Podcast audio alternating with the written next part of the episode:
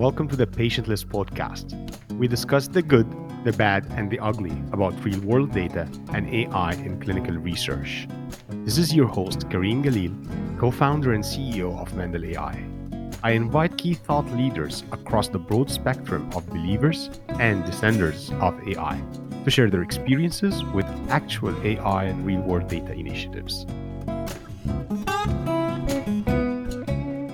Hi, everyone. Welcome for another episode of our podcast. Today, we have technical guest. We were just chatting before the podcast. He actually teaches programming languages, specifically Scala.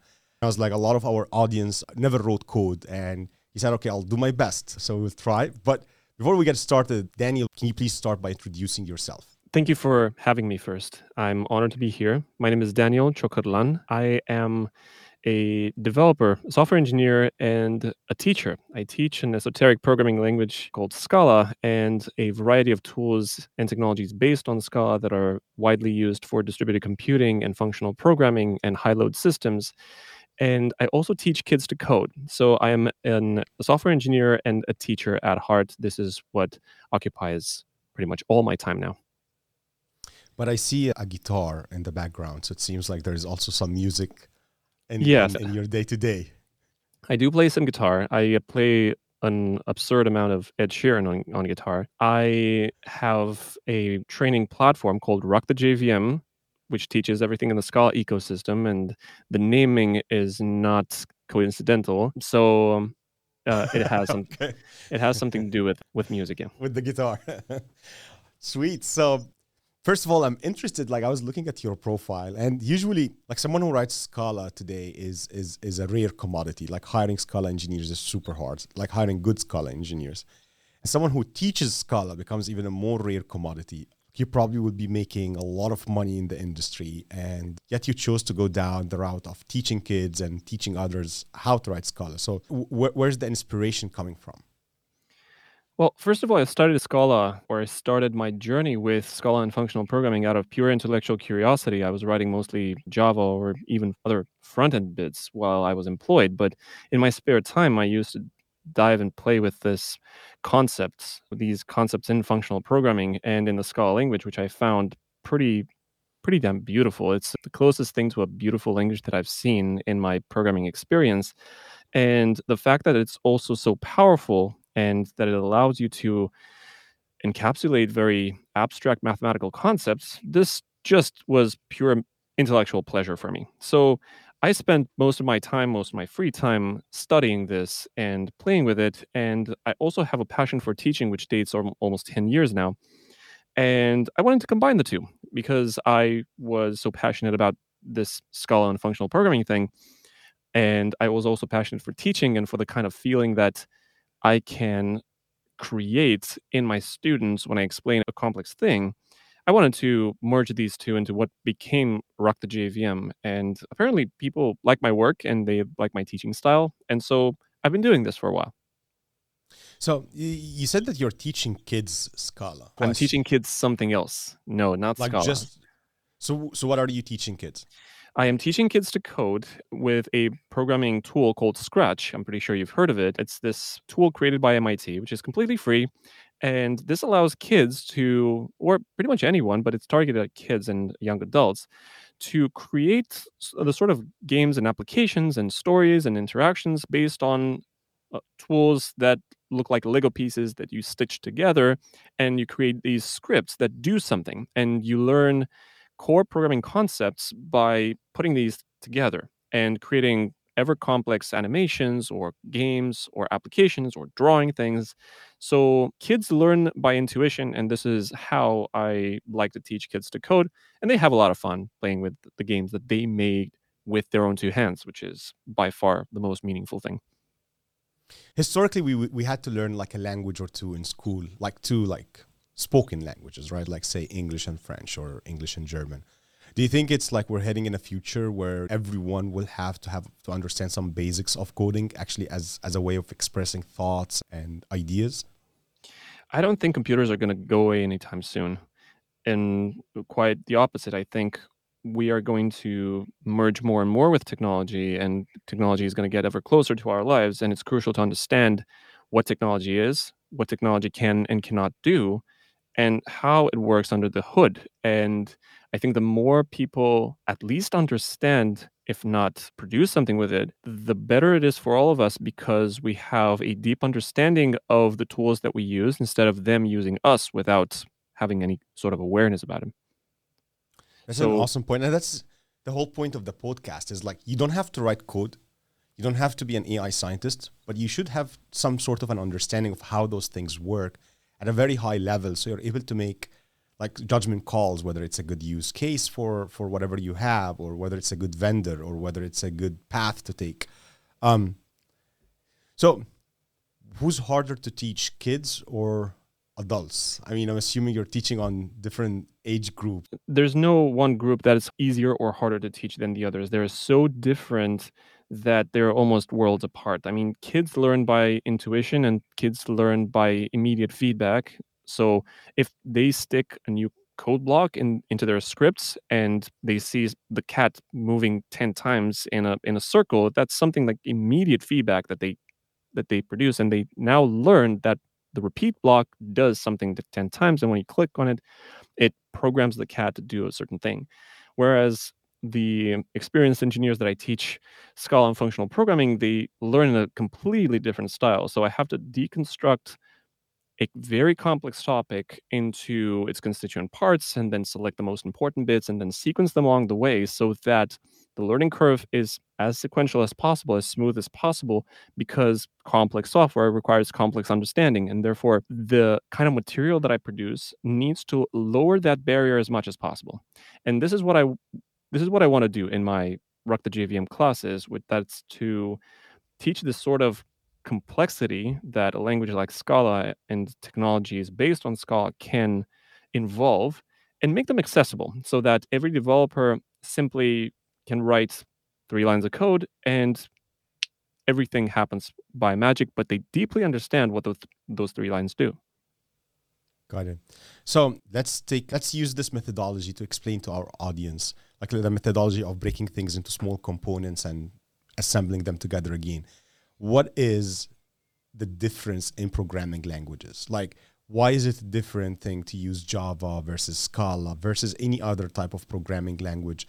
Aren't at the end like the question folks usually have at the end of the day when I click a button, the same action will happen. So why does it matter what programming language we're using? So I think that's the first question, like why it matters. And the second is like what are the types of, of programming languages out there? You talked about functional programming, but what are the others and what are the differences between these things? Yeah. So what is a programming language? A programming language is a way to translate human thought into something that computers can execute.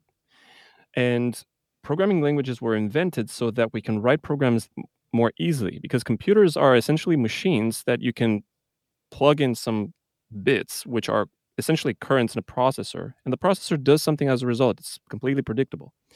And it would be completely feasible to build the kind of application for podcasting that we're using right now just by that, by putting bits in processors manually one by one. But it would take us a million years.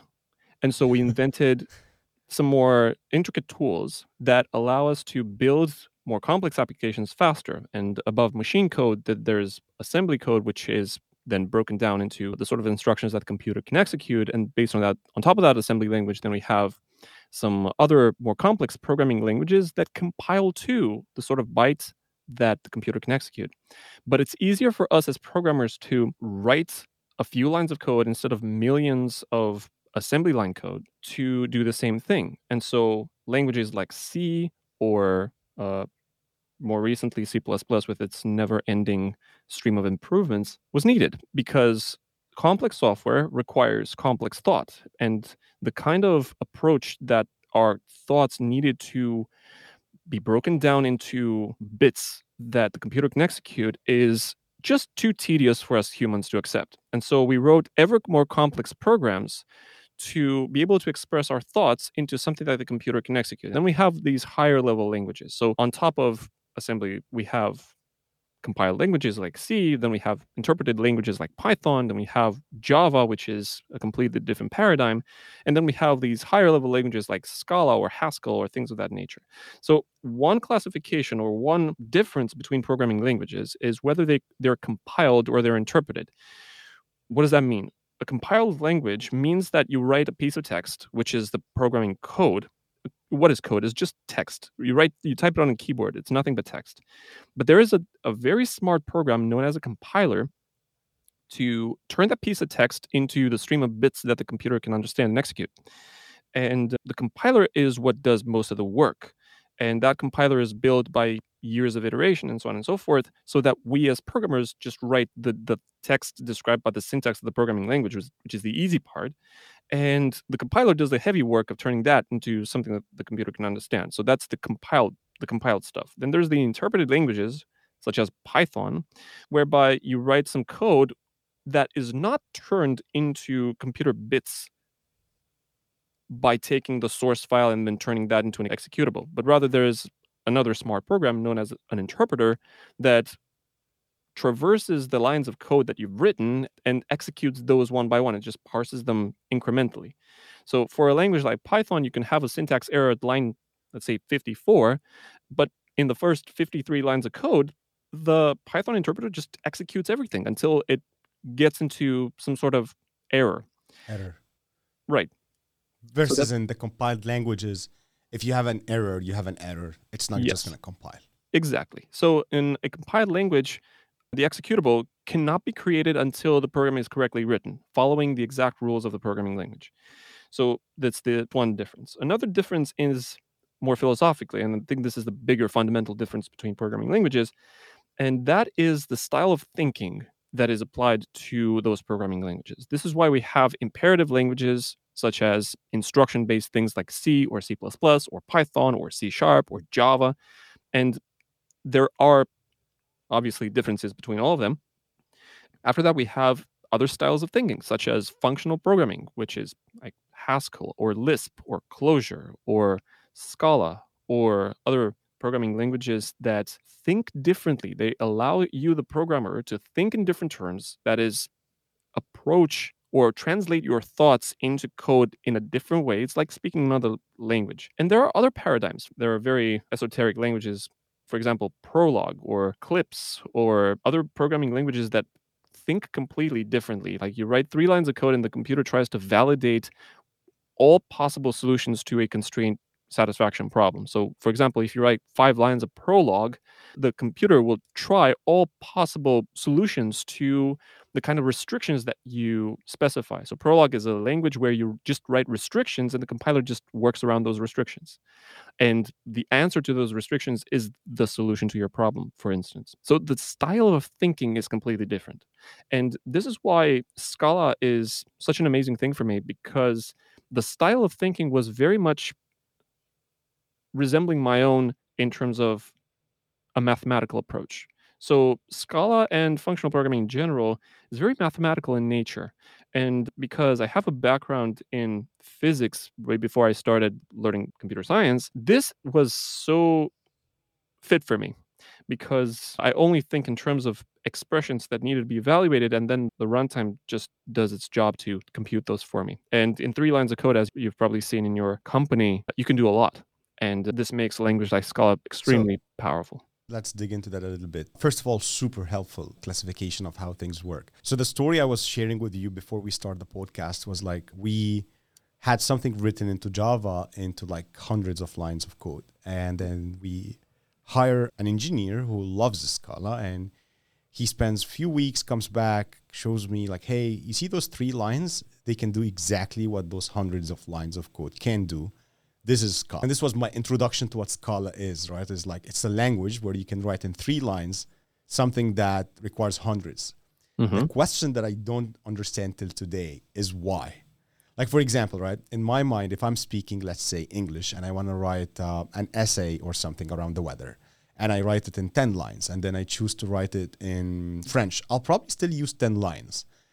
But the idea yep. of trimming down hundreds of lines into three is, is something that I still cannot conceive or understand. Yeah, that's a that's a really good point. And this is where the the analogy between programming languages and human languages start, starts to break down because human languages are more or less equivalent.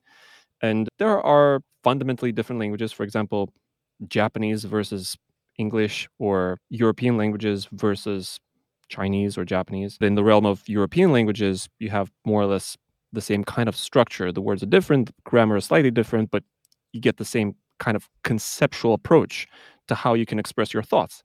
Well, in programming languages, there is a possibility that you can express in a programming language an extremely short code what you can do in other programming languages in like 10 times as much. And the reason is not just the structure of the language itself, but rather how you can organize your thoughts so that at the end of the day, you as programmer, you can write in a few lines some functions or some values or some expressions that behind the scenes involve a lot of code that do involve a lot of code. So there's no way around it. Ah. The computer will do the same thing when the computer starts to evaluate that instruction by instruction. So- so Are you are you basically abstracting code into functions? Is, Yes. is that it? Yeah. So you abstract complexity away into a variety of concepts, not just functions. Maybe you abstract them away in like, I don't know, operators or interfaces of various types, depending on the kind of language that you use. But the concept of abstraction is possible in programming to almost an unlimited amount, which is what allows us to write in such short code. In other languages like Java, for instance, you would need to write a lot to accomplish the same thing. So it's this abstraction thing that makes programming languages in general very, very powerful. Now, obviously, people can probably abstract away those hundreds of lines of Java into, let's say, 10 lines of Java. There's always that possibility. But the way that Scala approaches the problems in the first place makes it more susceptible or more has higher chances of having this sort of compaction that you described. So w- why is it called functional programming? Like wh- wh- where does that come from? The functionality in, in description of Scott? Before programming languages were invented, Alan Turing and Alonzo Church were the pioneers of the mathematical description of a computation. So these folks formally described what it meant to be computable. What means to have something that can be calculated? Is 2 plus 3 computable? Yes, it is. Well, how do you compute 2 plus 3? Well, you can evaluate it at 5, which is how math arithmetic works. But you can also compute 2 plus 3 by starting from 2 and counting by 1 three times. So the fundamental difference of what it means to be computable, or rather the equivalence of that, is that the same expression or the same result can be computed in two ways, in multiple ways, but for these folks in two different ways. Alan Turing came with a description of an algorithm, which is the sequence of steps that you need to reach your result. For example, 2 plus 3 is counting from 2, 3, 4, and 5. So you follow an algorithm like a process, like a step by step thing in order to get to your result. And Alonzo Church had a completely different approach, which is reduce expressions with their values. And this is fundamentally different mathematics. And these folks demonstrated about 100 years ago that these two forms of computations are equivalent. So mathematically, they're equivalent in the sense that a fictitious computer or a fictitious machine that would evaluate such an algorithm would take roughly the same amount of time as a fictitious computer evaluating expressions in a Alonzo Church definition. So we say that in mathematical terms, these two have equivalent complexities. And the mathematical models of computations are equivalent because any computation described as an algorithm can be expressed as an, as an expression and vice versa.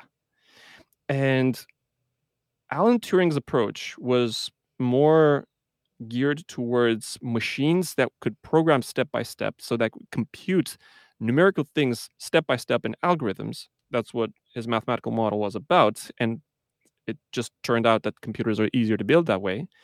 But theoretically, at least, Alonzo Church's model is just as powerful because it allows us to build expressions like mathematical structures that can be evaluated to a value. And from Alonzo Church's theory, functional programming evolved. So from Turing's approach, we have imperative programming, like step by step things from which our regular Like computers are built. And then from Church's approach, we have functional programming, which is thinking in terms of expressions and functions that you can pass around as the function in functional programming. Interesting. So, do you need to be good in math? I mean, you need to be good in math or have some math competency to be an efficient programmer, but do you need to be relatively good at math compared to others to be a good Scala engineer? It's an interesting question. I think just to clear any doubt, having good skills in math doesn't hurt anyway. So the the more skills in math you have, the the better usually. In Scala, depending on the kind of abstractions that you want to use, certain mathematical things are probably needed or helpful. If you are a heavy functional user, which Scala is very well known for, you need a good understanding of what those abstractions mean in order to navigate around them. Just as you need some good algorithmic preparation to study any kind of regular code, like in Java or C or Python, we learned algorithms in school before we before we released in the world as engineers. In Scala, especially if you want to do some heavier functional programming or very high level abstractions, a decent at least an interest in kind of abstractions that functional programming involves will be very very useful So, why is it that Scala is not as predominant as Java or Python? That's one question. But the other is like, why is it the higher density of Scala engineers are Europe based compared to the US? Or at least that's the myth that I've heard. It's like there's more Scala engineers in Europe per capita, basically, compared to in the US. okay let me take this take this in turn the popularity of scala i think the popularity of scala is quite minor in the jvm world and in the programming sphere in general because of its apparent complexity. Scala can be intimidating to beginners, especially if you have the kind of hacker mentality that you want to get something done very quickly, like you can do in Python. Scala is not very fr- friendly with that because, in order to write a good Scala program, you need a bunch of foundations in place and you need some sort of patience to understand what Scala concepts can do. Now, once you've crossed that barrier, everything is easy, and then you can write three lines of code that do the same thing as hundreds of lines that, as you described. But there's a there's a mental barrier that you need to cross in order to become a productive Scala developer. And I'm pretty sure, or this is my hunch at least, judging by my students, is that Scala can seem quite intimidating for this reason. And this is why I think people come to me to teach them because in my in the learning curve that I try to create, they find that Scala is not that intimidating if you take it the right way. So just like regular programming, if you read 100 lines of Python, if you've never heard Python before, of course those are intimidating as well. So you need a bunch of foundations. But the trouble is that once you've learned a programming language like Java or Python, I don't know why, but I find that many people, I I don't even want to say most people, but many people get into the mindset of, "Oh, I know how to code. I don't need anything else. I know how to think code." But then you see something like Scala and it looks a little bit alien and you go like, "I don't want to learn this thing. This doesn't look like code." Or this is too hard. I know how to code. I'll use my own tool. I think one of the reasons why Scala has a pretty minor proportion of programmers. Now, to answer your second question, I have no idea about stats. I don't even know how well those are distributed among the US or Europe. So I I can't really answer that one because I don't have the data. We have an interesting social experiment in in in Mendel. So as I told you, like we we weren't a Scala shop early on, and we we basically build a lot of AI. So we have a couple of teams, an R and D team that basically is in the business of getting the model right, and mm-hmm. then we have an engineering team that's in the business of taking that good model and actually making it a product that's scalable, repeatable, and so on. And the engineering team, like the AI team, is heavy on Python, as every other AI team, and is heavy on Java and the engineering team was all converted into Scala. And then they had this like interesting meeting where like engineering was preaching like you guys need to start using Scala. Your life is going to be easier. Our- You, our life will be easier, and they offered to teach them. Out of 18 engineers, only two opted into the Scala like course, and now they don't want to go back Java. They don't want to do any other thing except Scala. But to your point about the barrier of entry, it wasn't that hard. It's just like the decision to get to know how to do it was the mm-hmm. hard one. Yep. Two out of like 18 did it. And when they did it, it became more efficient, faster. And I think it's not only about writing lesser lines of code, it's just easier to debug your code. Like whenever there is a something that's not working as as you want it to work, rather than looking in 100 lines, you now you have only three that, that, that you need to, to debug. Cool. So let's switch gears here. One other thing why people who are heavy on the AI side prefer Python and kind of sway away from Scala. There seems to be like a strong disagreement or a strong lack of desire to use Scala specifically in the AI community. I can see a couple of reasons. When when you start working in AI, you look for not necessarily a programming language, but you look for tools that could implement what the theories that you want to bring into the world. And the programming language is not that important is at least in my case, I also played with a bit with with some AI models. And when I looked for tools, all of them were in Python. The most popular ones were in Python. They were very well maintained. They had good documentation. They got results really quickly. So the incentive is very small to use another programming language and have a whole bunch of barriers to the kind of things that you want to build because when you are an AI programmer, you're not the regular software engineer that builds a web application, but rather you want to test a model into the world. So you want you're more mathematically inclined. You want something that could embody that math into something that computer can execute. And the Python tools that we have, that we currently have, are the most appealing because they seem to do the job the quickest. And Python is an easy language to learn. And the barrier to entry, as we described, is probably double in the field of AI or for the purpose of AI compared to regular software engineering because the at least the, the AI programmers that I know, I can I cannot speak for for the entire field as I'm not that intimately familiar with it. The AI programmers that I know just want their models out. So as an AI programmer, you're interested in a model more than just the more than the code itself. So you don't need high level functional abstractions on, or, or, or things of that nature. You'd want you want the model, plug it in, hit play, let the let the GPU learn the learn the weights of your model, and then just have it run predictions. So I think the the kind of habits that a language like Python would involve make it easy for Python to be the, the language of choice for for AI. I think in terms of James Clear's atomic habits, I think the kind of make it obvious and make it easy bits are very easily enabled by Python. Yeah. The downstream of that from a business perspective, like fr- from my position, what I look at is at the end of the day, it's all about making sure that my clients are happy by getting a product that is Mhm. high quality, repeatable, and scalable. And even though when you have the mentality of like, I want my model to work, which I agree, like it, you're in, you're in experimentation, you want to focus on things to work, not how to scale them. But as a business, you start suffering downstream. And what we have done here is we started this theme of rewriting things from Python into Scala or Java, but mainly Scala. After that R&D mood, the challenge we're facing though is like, to your point about abstraction, the one who thought of the model is the one who most well positioned to abstract his thoughts into code.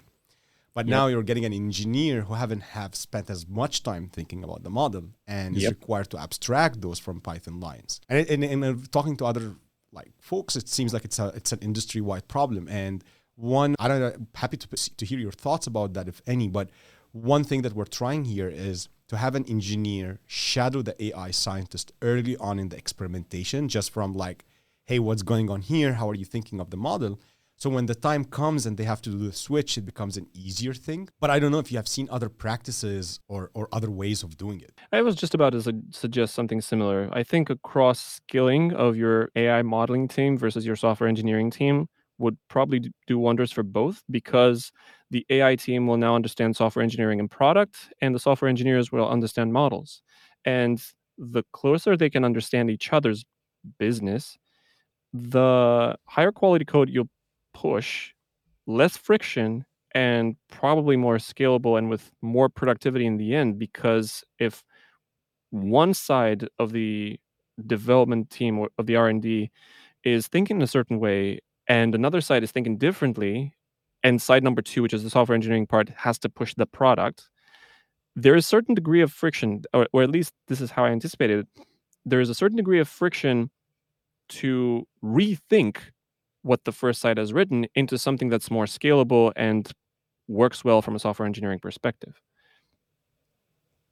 so, uh, as I told you earlier, like last a couple of weeks ago, we interviewed Leslie Lamport, and we we asked him a lot of questions around AI, and his answer was always, "I don't comment on things I don't know." And uh, the levels, the level of humbleness there was pretty impressive because in healthcare we see the opposite. People who have like very little experience are making bold claims and comments around AI in general. And now talking to you, you I'm, I'm seeing the same theme. Like you're like, I don't know a lot about AI. I have some friends and I played with some models, but I'm not as intrigued, uh, as into the community as others.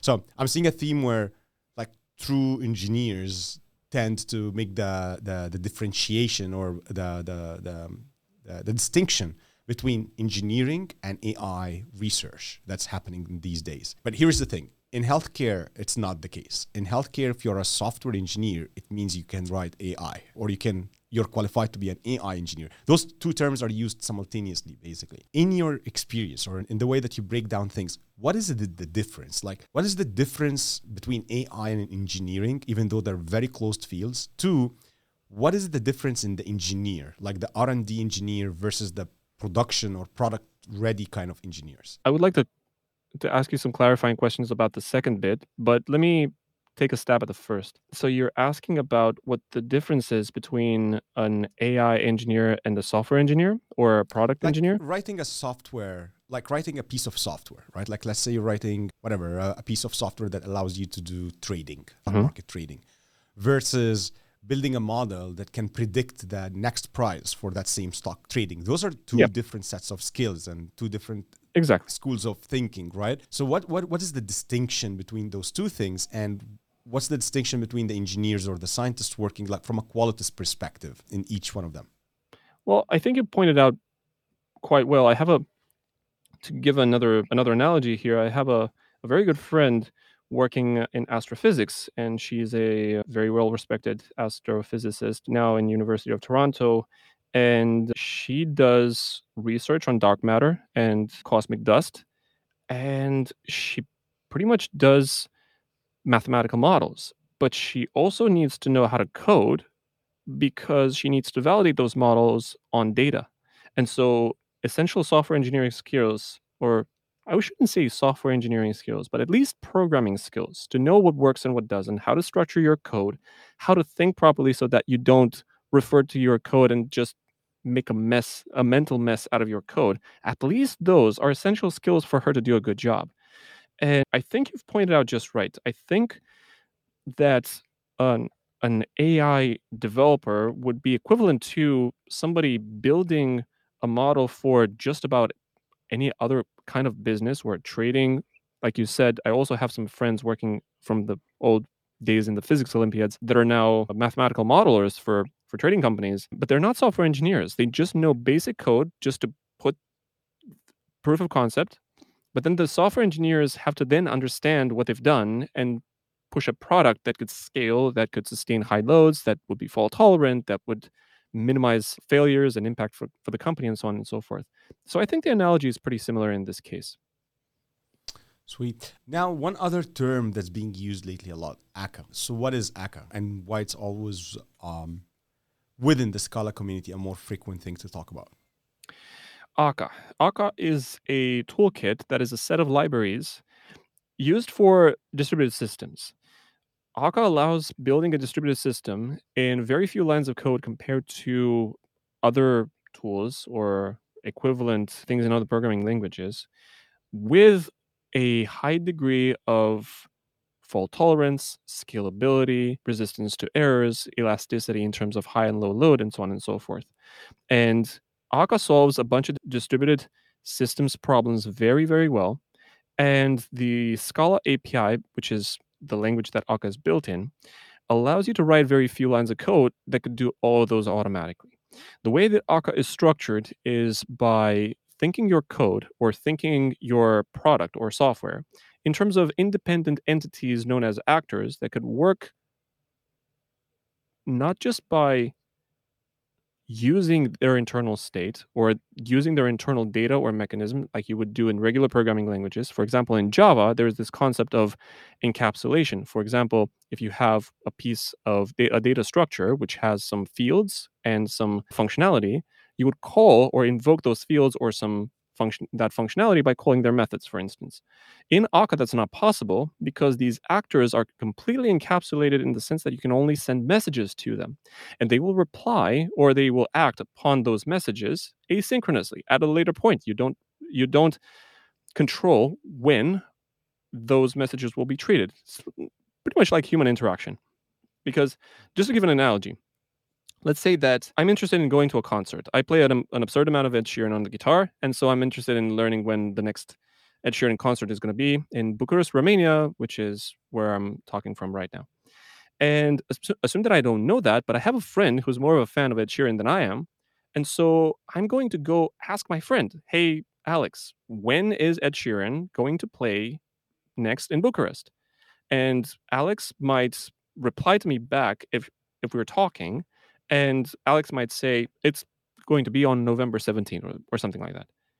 Notice the interaction. I'm asking a question. It takes a little bit of time for that question to be registered. She'll have to fetch the memory and then reply back. This is the normal human interaction. I can't poke into the brain of my friend to fetch that information and retrieve it back into my own. This is what regular programmers do, by the way. So it takes physical time for a message to travel. And this is the the kind of normal interaction that would happen in between independent entities. This is what object oriented programming was meant to be, by the way, spanning several decades back by its original creator. So, objects were intended to be these independent entities with whom you can com- only communicate by sending messages. And just to keep the analogy with my friend answering my question, it takes physical time for a message to travel, to be registered, and then a reply to be sent back and my friend Alex might not even reply in the same at the same time or even in the same context. For example, I call her, "Hey Alex, when is Ed Sheeran going to play next in Bucharest?" And she'll say, "I don't know. I'm going to get back to you." And it takes like three hours, and then she'll send me a text message instead. So notice that the the the scenario, the the context was different. She didn't reply back by the same means, but she sent me a text message instead. So notice that this message exchange might be in a different context or in a different style, than the the original request. So this is how Akka works. And there's a bunch of software that was built on this principle, and Akka is one of the most powerful toolkits in the Scala ecosystem. Now, recently, Lightbend, the company behind Akka, has decided to change its licensing model for Akka to something that's not open source anymore. This causes a stir in the Scala community. And time will tell if this move was worth it, but there is some discussion happening about the future of Akka. Interesting. Ah, I didn't know that.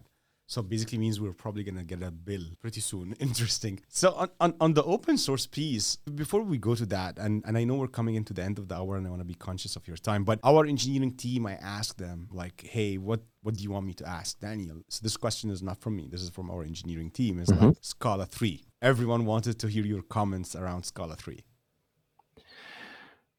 Okay, how much time do you have? as much as you want. Yeah, I actually it was Scala three, and they also wanted to hear about Scala Meta. Which, by the way, when I heard Scala Meta, I was like thinking of like the Facebook Meta kind of stuff. But then did my own research and was completely like, oh, I'm off from what I thought it is. Yeah, it's a it's a it's a tool. Scala 3 is the next iteration in the Scala world, and I think it's going in the right direction because one of the gripes with Scala in general was that with every the Scala Scala is a research language. It started almost 20 years ago. Oh my god, it's been a while. It started in 2004, something like that, as a research language. So it started in Switzerland as a PhD or something research. And it's become this production language, but at heart, Scala is constantly evolving. So features are constantly being added into the Scala language and have been for the longest time. But this created gripes with the Scala language because in between versions, Scala was not compatible with the older versions, unlike Java, which moved very, very slowly, but it maintained the trust of programmers using Java because they knew for sure that subsequent versions of Java will still run their code. But with Scala, that wasn't that wasn't the case, and this was this was probably a another reason for the lack of adoption in Scala early on. But they've fixed this in Scala 3 with monumental effort. They've rewritten the Scala compiler from scratch with a bunch of guarantees. For example, in between new versions, for example, for 3.2 to 3.3, like minor versions, they are now compatible. And major versions are only going to occur with a cadence of once per 10 years or something like that. So this is what this is the kind of intention that now backs Scala as a research language. So Scala 3 is this new age in the Scala world where we hope that by guaranteeing compatibility between versions, things will be more stable in the Scala world and with the libraries that we as software engineers use. And therefore, because things are more stable, people will have more confidence to use Scala and associated tools for large scale projects. So this is the I think the main benefit of using Scala 3. Plus the language itself has changed, of course, to make it easier for programmers to write it correctly. Interesting. All right. So that was very helpful. And specifically the area where you were explaining the differences between different programming languages, I thought that was very easy to understand, I have to say. So are you are, are you living in, in Romania? I I am Romania. Bucharest is Bucharest is my home. I uh, yeah, I plan to spend quite a bit of time here. There is a big like really great movement from an engineering perspective in Eastern Europe. It's picking up really fast like Ukrainian Romanian, Polish mm-hmm. kind of developer community is is growing fast, and it's a lot of Silicon Valley companies now are are are trying to hire and, and build there. It used to be India for quite a bit, then it became Ireland, Holland for some time, but now it seems to be moving more towards Eastern Europe. Yep, this is what I've noticed as well. Eastern Europeans are generally well prepared software engineers and because of the pandemic, software engineers now are working remotely. So US companies now have access to global talent.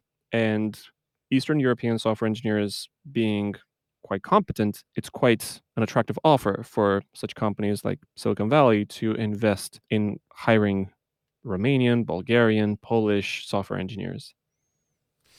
All right. So I was thinking, what's the best way to end our podcast? And uh, as I told you early on, we our mission is to make medicine objective, and we believe that this is a mission where we would be saving lives. Like some folks go through suffering that they don't have to go through because they either got a treatment that's not going to work, so they better focus on quality of living or missed on a treatment that should have. Most of our stack is built on Scala. And a lot of our engineers have got to learn a lot about Scala from your work and videos and, and website. Really- so in a very indirect way, you're saving lives. And that's I, I think I have to say I was very impressed by the fact that you decided to teach specifically a language like this. So thank you for for for the good work and thank you for coming into the podcast on like without a lot of context about what the company is is doing. I really appreciate it. Thank you so much. I really appreciate you taking the time. I'm honored that you had me for the podcast. I wanted to thank you for your insightful questions and I am really really happy that you like my work and that I've helped you in any way that I can. Definitely. And just for the audience, the website is rockgvm, correct? Um, it's rockthejvm.com. Rockthejvm. So, and we know the rock now is coming in from the guitar in, in the background. Yeah. So now we know like where this came from. Awesome. Hey, thank you so much for taking the time. Thank you so much. I really appreciate it.